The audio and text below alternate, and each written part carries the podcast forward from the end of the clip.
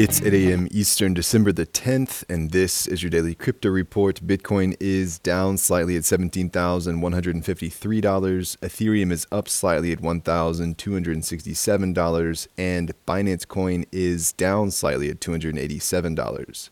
The class action lawsuit against celebrity promoters and Sam Bankman Fried has been dropped. It's not clear whether there was a settlement or if the plaintiffs in the case just decided that there may not be grounds after all. More on FTX. Prosecutors are probing SBF in a potential fraud case, according to Bloomberg. They are apparently examining whether FTX broke the law by transferring funds to Alameda Research. Some more shakeouts involving the press. News outlets are working to figure out who the 100,000 creditors are for FTX. This is after a federal judge is working to keep the FTX creditors anonymous in the ongoing bankruptcy case. The law lawsuit specifies the news media acts as the ears and eyes of the public, informing the public of issues of the day. This valuable social function is hampered by sealing of judicial records. It also came to light yesterday that the CEO of notable crypto journalism site The Block had received three large loans from FTX and had not revealed that information. Two rounds of loans were for supporting The Block, and one was a personal loan to the CEO to purchase luxury property in the Bahamas.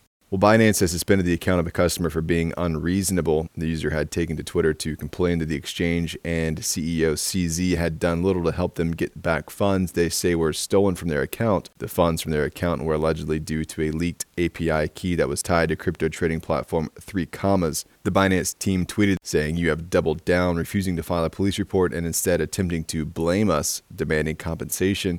Binance hasn't yet commented on the allegations of loss of funds through an API issue. Well, Crypto.com has released a proof of reserves in coordination with Mazars to identify that their assets are fully backed. The reserve ratios for various coins range from 101% for Ether to 106% for USDT. The exchange has set up a web page so users can self verify their funds. The work with Mazars didn't constitute a formal audit, but something they called an agreed upon procedure engagement. Mazars ultimately withheld their full stamp of approval. And finally, Yuga Labs and MoonPay were both named in a celebrity NFT endorsement lawsuit. The California class action lawsuit names almost 40 people and companies. The suit alleges those involved were part of a vast scheme of undisclosed celebrity endorsements. The lawsuit also includes allegations about MoonPay's relationships with celebrities. Well, that's all for us today. Visit us at dailycryptoreport.io for sources and links, and listen to us everywhere else you podcast under Daily Crypto Report.